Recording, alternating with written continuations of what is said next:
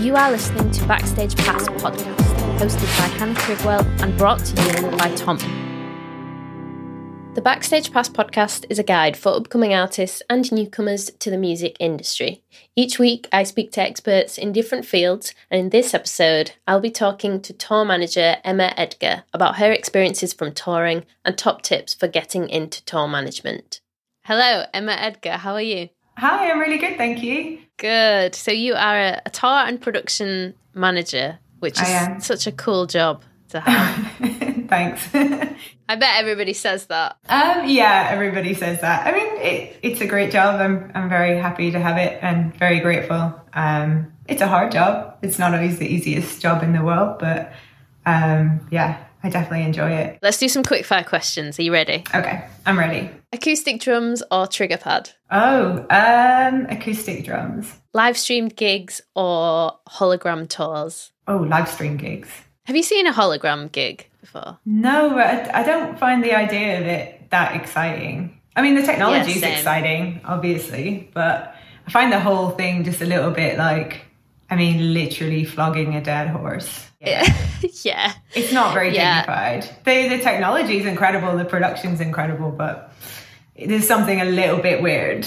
It's cool for like the artist family, I guess, if they're able to collect royalties and whatnot and make money from that kind of thing. But I don't know. I feel like it's morally mm. strange territory. Yeah. Oh, absolutely. It depends who's come up with the idea. You know, if it's like the yeah. lab- if it's the label that just wants to make a little bit more money, then it's a little bit like strange. But I guess if it was, yeah, you know, it's a personal choice. If that was your, you know, your father or your daughter or someone that you wanted to see perform again, I guess but I feel Ooh. like that should be oh. more like a private moment and not something yeah. you would sell tickets for. So, I mean, I'm not judging, but I, I wouldn't go and see Hologram Tour. Sound check or bus call? Bus call. When you can do no more and like the truck doors are shut, everyone's on the bus, the bus is left.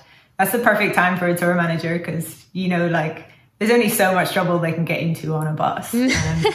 There's yeah. only the gig's done. You're on your way to the next one. Like everything's yeah. everything's fine. So yeah, bus call. So for the viewers and the listeners of Backstage Pass, to introduce you a little bit more, I guess, can you give us a little backstory on your career so far? And um, I moved to England in 2001 when I was 19.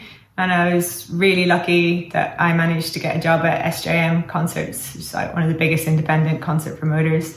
I was just an office junior there for about six months, just making the tea and sending faxes. And then one day they asked me if I wanted to go and work in the production department.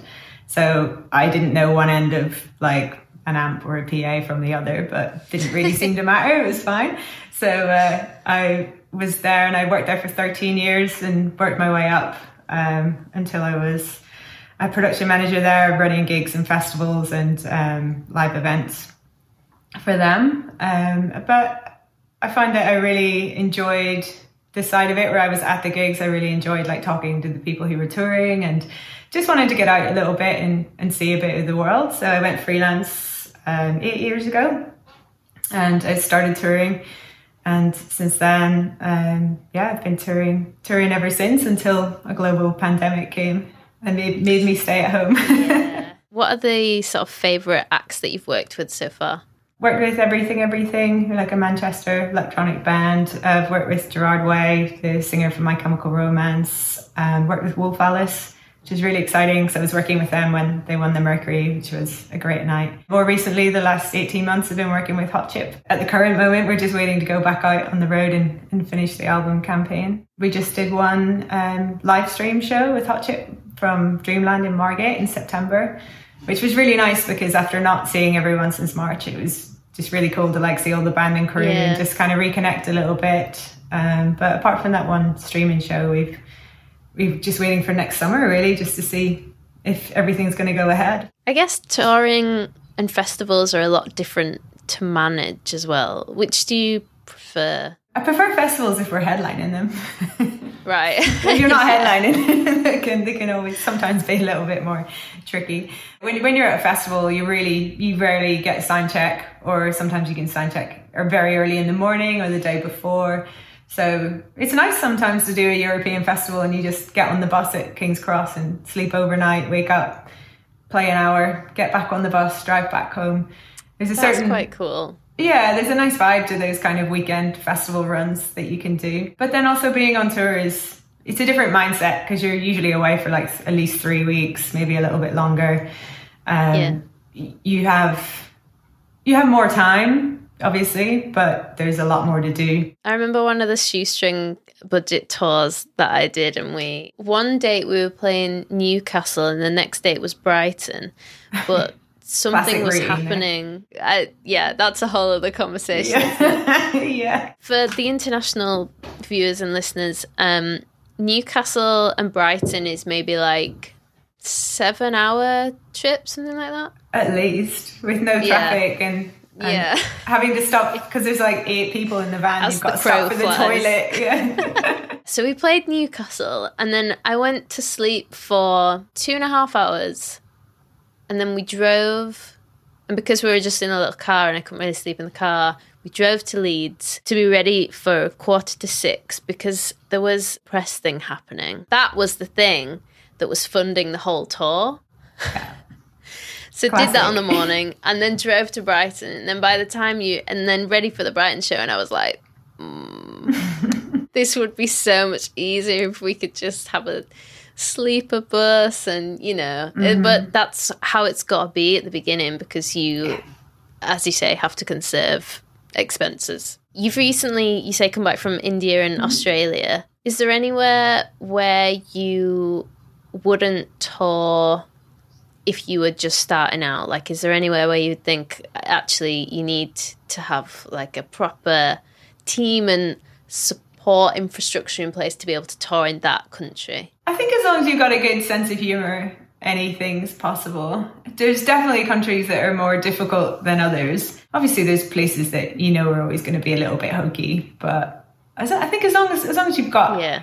a good person with you, like a, a good translator, a good rep um, that's there with you, then I think just go and have an adventure. Just try not to take it too seriously and just see what happens. You know, some of my favorite tours have been like 13 dates in Russia and ending up in China, you know, traveling by the Trans Siberian and stuff like that. We're just Whoa, I bet yeah, that it was, was amazing. incredible. It was, and also like I think if you have if you have an artist that's kind of chilled and and in a good place about it, then when you're doing those things, it's not as difficult because it, it could be a lot more stressful. Mm.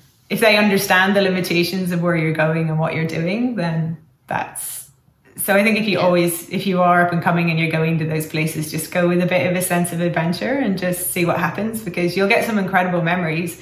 You know, the gear might be terrible, but at least if you can have a if you can have a laugh about it, you know, and just eat Yeah. some food and just explore and just enjoy being in those places that um you know, touring's just not about doing great shows. I mean, obviously that that is the purpose of why you go there, but it's such a, a, a journey, like mentally as well. To, and we're really privileged that we can get to go to those places. So I would say, like, never turn down an offer. If you can afford to go there, then just go and do it and see what happens.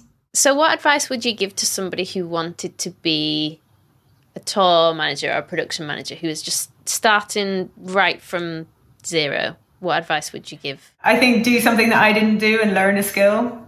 You know, it does make you more employable if you can do something else. So if you can learn some kind of technical skill, definitely do that. And just try and build a network of people. You know, try and go to as many shows as you can and talk to people. If you can get a part-time job in a venue, or you can, you know, work somewhere that, you know, in a studio or somewhere where artists are coming in and out just be in contact with people when they're starting out if they're going on tour if you can drive that's really great as well you know offer to help in those ways it doesn't mean that you have to work for free or be taken advantage of although that is unfortunately something that can happen. So just be very careful that that you are keeping yourself healthy in that way. But yeah just get involved. Get involved as much as you can and try and get on those tours.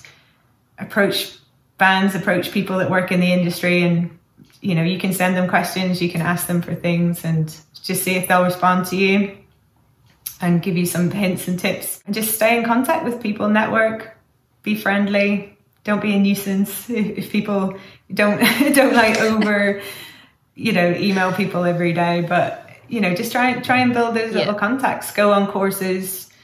Um, you know, sign up. There's a lot of people doing Zoom um, seminars and things at the moment, which are not just handy for information, but just you know, you could email them afterwards and ask them a couple more questions and if they know anybody locally that's doing things. So it really is mainly about who you know, and you'll just get a chance. And and when you get that chance, just try your hardest. Just be pleasant, be helpful. Just do whatever you can to be invited back to do more things because that that is literally how it works. What is your track of the week? Uh, my track of the week, I've gone with some classic indie from Sea Girls, uh, and it's called "This Is the End." Ooh, nice. What is the best lesson you've learned in your career so far? you can work with someone and then 10 years later they turn up running the festival that you're performing at or being being an artist liaison for the festival that you're at and you you might need to really work with them and they if you're gracious to everybody that you meet which is not easy and obviously uh, not perfect i've definitely been ungracious at times in my career but if you can just try and remember that all these people who just need to be around you and might be important to you in the future, um, then that's a good a good tip to have. And also have your own support network, um, t- because touring can be very difficult mentally and physically. And for you to have a support network around you, people that you can talk to about it, and people that you can gain help from, is very important as well. Absolutely agreed. Well, thanks very much for speaking to me today. No it's been awesome to get your insights on touring and festivals. Oh, thank you so much. Thanks for tuning into this episode. Be sure to hit subscribe and leave a comment to let us know what you think. And I will see you next time on Backstage Pass.